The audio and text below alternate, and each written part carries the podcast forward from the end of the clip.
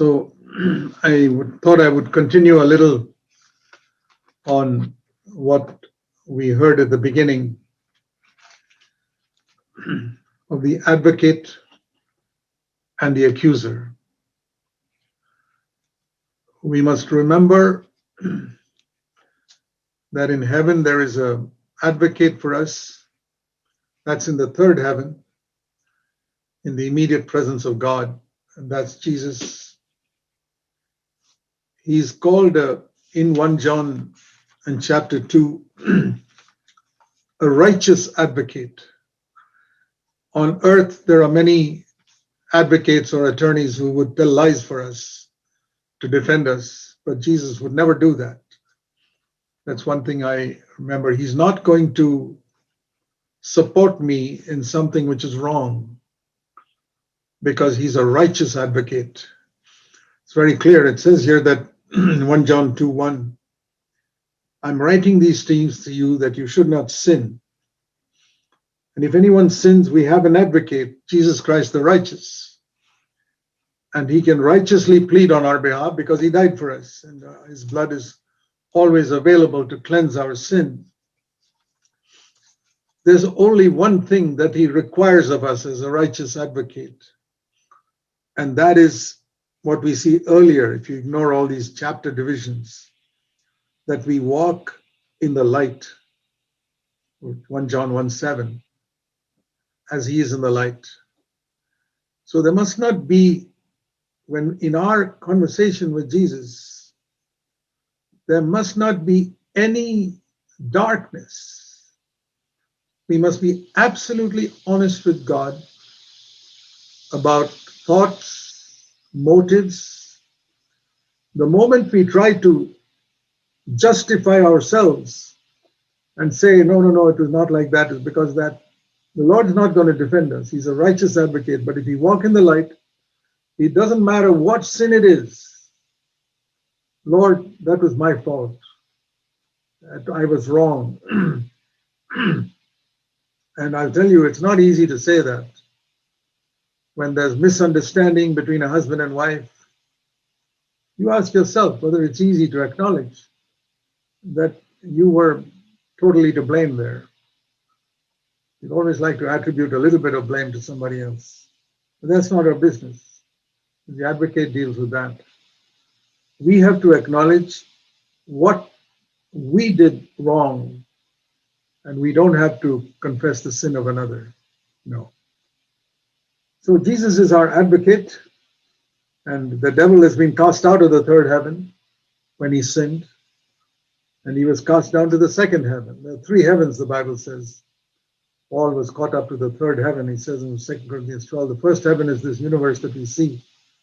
But between this universe that we see and the third heaven, where paradise is, where God dwells, there is a second heaven where the devil is, and he has no access to the, he doesn't come down to the earth yet till much later, just before the end of time. But from that second heaven, he's also speaking to God. and just like in the third heaven, Jesus speaks on our behalf. In Revelation 12, we read that Satan accuses us before God in 2 Corinthians 12, verse 10, day and night. He's a, he's a full time worker, 24 7. There is no full time worker as full time as he is. And his only job before God is to accuse us. Now, you know, he can't tell lies to God on, on earth, people accuse others of something that never happened. But the devil doesn't do that. He can't play the fool there because God knows everything. What he accuses is the truth, what we actually did, or something he doesn't, he cannot read our thoughts. But sometimes he can assess without knowing our thoughts, the motive with which we did something. And he's always trying to find some fault in us. And it says here that people who were, who did this wrong, were able to overcome that accusation by the blood of the Lamb. That's what it says in verse 11. And by the word of their testimony to Satan. This is not testimony in the church. It's testimony to Satan saying, You cannot accuse me because I have been honest. I've been 100% honest about my sin and my failure with my advocate and my savior. And so you cannot accuse me. We must always be in that position that Satan has nothing to accuse us of. I believe it's God's will that we should always live like that. Paul once said in 1 Corinthians 4 I know nothing against myself.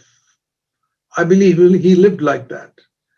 And I believe that should be our goal at all times to say those words ourselves, which Paul said in 1 Corinthians in chapter 4 and verse 4. I'm conscious of nothing against myself. Every moment of the day, every day, that should be my testimony. I am conscious of nothing wrong in my life. Not that I never did anything wrong, but I walked in the light and it was cleansed away immediately in the blood of Christ. I didn't wait five minutes to confess it. So he didn't even wait one minute. As soon as he was aware that he did something wrong, he went up to the advocate and walked in the light, and that was it. It was over. Dear brothers and sisters, seek to live like this, where every single moment of your life you should be able to say, 1 Corinthians 4 4, I'm conscious of nothing against myself. But that does not mean he says that I'm perfect, because the one who examines me is the Lord. In other words, there are a whole lot of other areas that I'm unconscious of. What he's talking about is what I'm conscious of. God never holds us responsible for what we are unconscious of. And when we realize that in our own spiritual growth, spiritual growth is basically part of the unconscious becoming conscious. That's spiritual growth. That means something I never knew in my life was unchristlike or some attitude. Suddenly I get light on it. That is unchristlike. And I should not uh, have that attitude. So I remember many years ago, I you probably heard me say this before, how God gave me light on one area and he's been giving me light on many, many areas through the years. But I think of one particular, I mention it for the benefit of those who never heard me say this before. Way back in the beginning, in the early days of CFC, we had a brother, very fine brother, who, from a non, um, his parents were not believers, and he would come and we treated him like one of our children, and he was with us all, all frequently, sleep, often sleeping in our house after the meetings which were held in our house. And we helped him in numerous ways and he did well and he got a job and he went away to another place. And then we never heard from him. And I wondered, how, how is this possible? We who have done so much for him in all the years he was with us, that he doesn't even bother to drop us a line to tell us how things are going on. I mean, shouldn't he at least express his gratitude to us for what we had done for him? And that's when the Lord showed me that it was I who was in error at that point. And I said, Lord, what did I do wrong? I mean, we did everything possible for him. And the Lord said that your expecting gratitude from him was an unchristlike attitude. It's all right for Jesus to expect us to give thanks to him. You know, he said the nine lepers were cleansed. Where are the nine? He said. Only one has come back to give thanks. The Lord has every right to expect gratitude from us. And if we don't come back in gratitude, he can question it. But we don't have that right. We are sinners saved by grace. And I never want to forget that till the end of my life.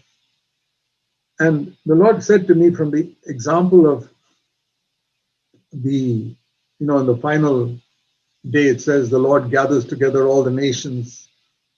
And he will say to some, I was sick and you visited me, and I was hungry and you fed me. You know that passage. And they asked him, Lord, when was that? And the Lord said, In that you did it to the least of these my brothers, you did it to me.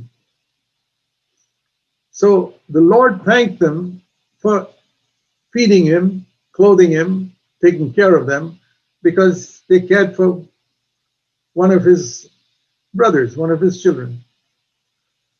So, what the Lord said to me was, Whatever you do for the least, the word they used is the least of these, my brethren. What the Lord said to me then was, What you do for the least of my brothers, remember that you're not doing it to them, you're doing it to me. And if if I did, and if I was doing it to the Lord, then it's the Lord who should thank me, not that brother. That's the light I got that day.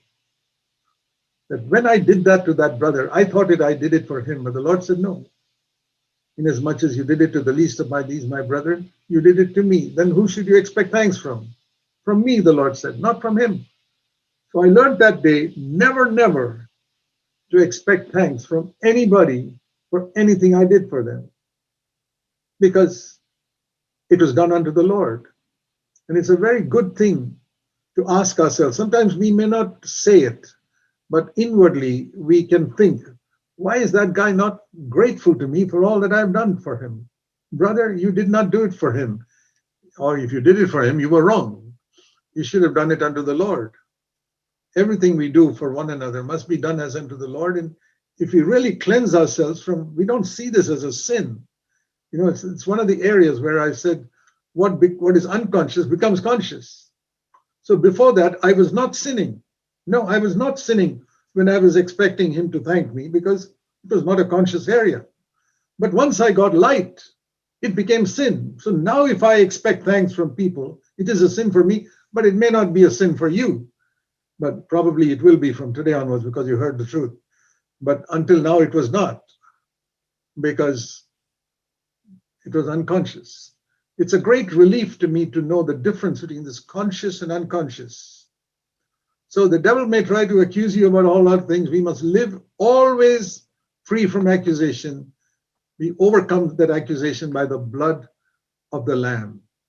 And that should be our attitude towards one another also. In the story of the, you see the example of this accuser and the advocate in two places in scripture.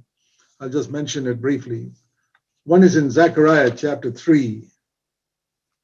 But before I go there, I said, let me go to John chapter 8, where we have a clear example of uh, someone who's committed something wrong, seriously wrong. A woman committing adultery, completely wrong. And the Old Testament law said that she must be stoned to death. And the Pharisees who wanted to catch Jesus, they all they knew that Jesus was a very compassionate person, especially towards sinners. They had seen that for a long, long time. And they'd like to see what they do with what he do with the sinner. Let him let us ruin his reputation because we'll hold him to the law of Moses. And he's always proclaiming that not a jot or the tittle from the law of Moses will be broken. At the same time, we know he's a compassionate person. Let's see how he deals with the situation. They were trying to trap him. And when they brought this woman to him, they didn't realize that that command to stone women caught in adultery was given by Jesus himself. He only gave it to Moses from heaven uh, 1500 years earlier. And he's the one who made that law. It was a way, it was the way in which the Lord taught the Jews to take adultery seriously. And they didn't know that, but he knew it. Jesus knew it. This is the law I gave Moses 1500 years ago. And uh, he said, uh, not a jot or a tittle from the law must be broken. So, how shall we do this? Here's the accuser operating through people. You know, the devil is an accuser. Let me say this in passing that the devil wants co workers, just like Jesus wants co workers. And if the devil is an accuser, he wants help in that, that you will help him to accuse some of his children. Um, say something negative about that person, or look at that person closely and don't bother about the positive things, ignore that. Um, but try and find if there's one little speck there that you can find to find fault in that person and join me in accusing him to somebody else. And believers all over the world are holding hands with the devil, saying, This brother did this and that brother did that and the other thing. And what they say is true. For that matter, the devil himself, what he accuses people about to God is true. But Jesus, um, it says here, he sat on the ground and he was scribbling on the ground. He was just doodling there, waiting for a word from the Father. That really challenges me that as he came as a man, he, had the limitations of man, and he did not know what to say at that moment. I thank God for that. That he was like me, that at times you don't know what to say, and he didn't say anything until he waited. He also had to wait. That's why he had to pray sometimes, and that's why when they said, "What do you say?" One John eight five, he didn't say anything. He waited, and then he got a word from the Father.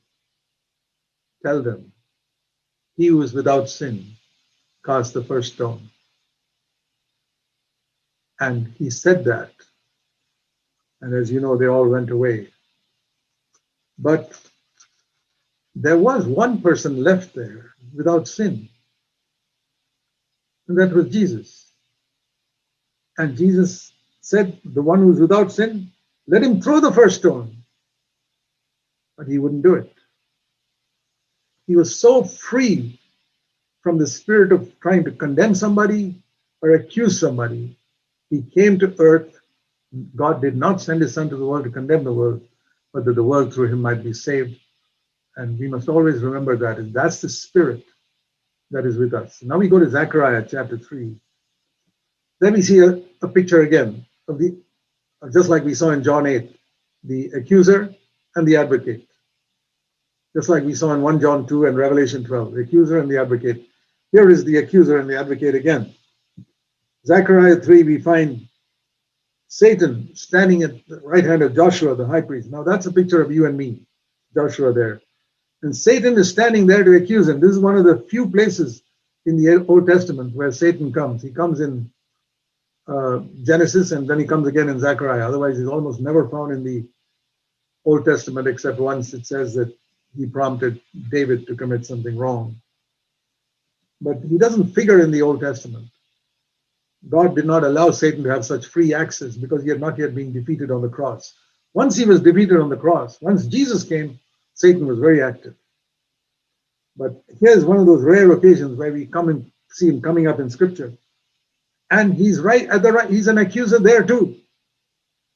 And when he accused Joshua, because his garments were dirty, the Lord is the one who defended Satan. Joshua didn't have to say anything. There was an advocate there saying, The Lord rebuke you, Satan, because I plucked this brand from the burning. It's a beautiful picture. This is a thing picture you must have in your mind when Satan accuses you before God. The Lord says, No, I, I plucked him as a brand from the fire. And the Lord says, Remove the filthy garments and put new festal robes on him. That is, I'm going to take away that filth. I'm clothing him with the righteousness of Christ. And the beautiful part here is Zechariah, the young man, saw this in verse 5 of Zechariah chapter 3. And he says, Lord, not just righteous garments, but put a clean turban on his head as well. He joined hands with the advocate, not with the accuser. That's our calling. I call this the ministry of making our brother glorious.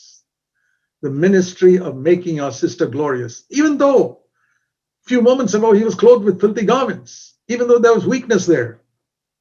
It's a wonderful ministry to have. Lord, put a turban on his head also. Forgive him that and help him to come into a glorious ministry, Lord. I know he's got weaknesses, but You've cleansed him. You forgive him. He's not a hypocrite. So it's a wonderful thing to see these examples, and we have to be very, very careful. The Bible says the devil accuses, I told you, he's a full time worker, accuses the saints day and night. And we are told in Hebrews 7:25 that Jesus intercedes as an advocate day and night. It's a 24 hour job going on in the heavenlies. Well, we must, we may not be aware of it, but the Bible tells us that 24 hour accusation going on and 24 hour intercession going on. And like we saw in Zechariah, we have the opportunity, like Zechariah, to join one of these two sides. I'll tell you, unfortunately, most believers, and many, many I've heard of, I've met, they join the wrong side.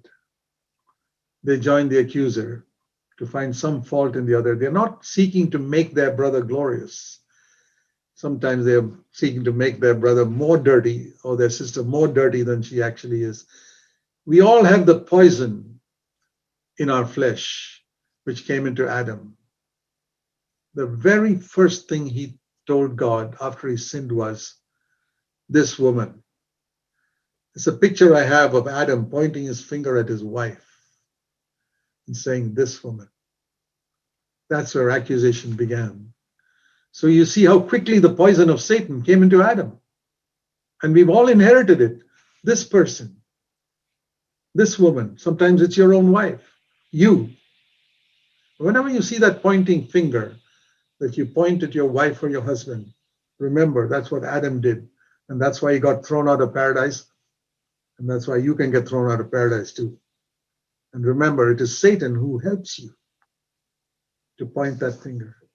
That's why very often our prayers are not heard. We don't just say when a prayer is not heard, that was not God's will. That's a very pious thing to say. Sometimes it may be because God doesn't listen to your prayer. In closing, Isaiah 58. It says here, and Isaiah 58, verse 9, answered prayer. Then you will call, and the Lord will answer you.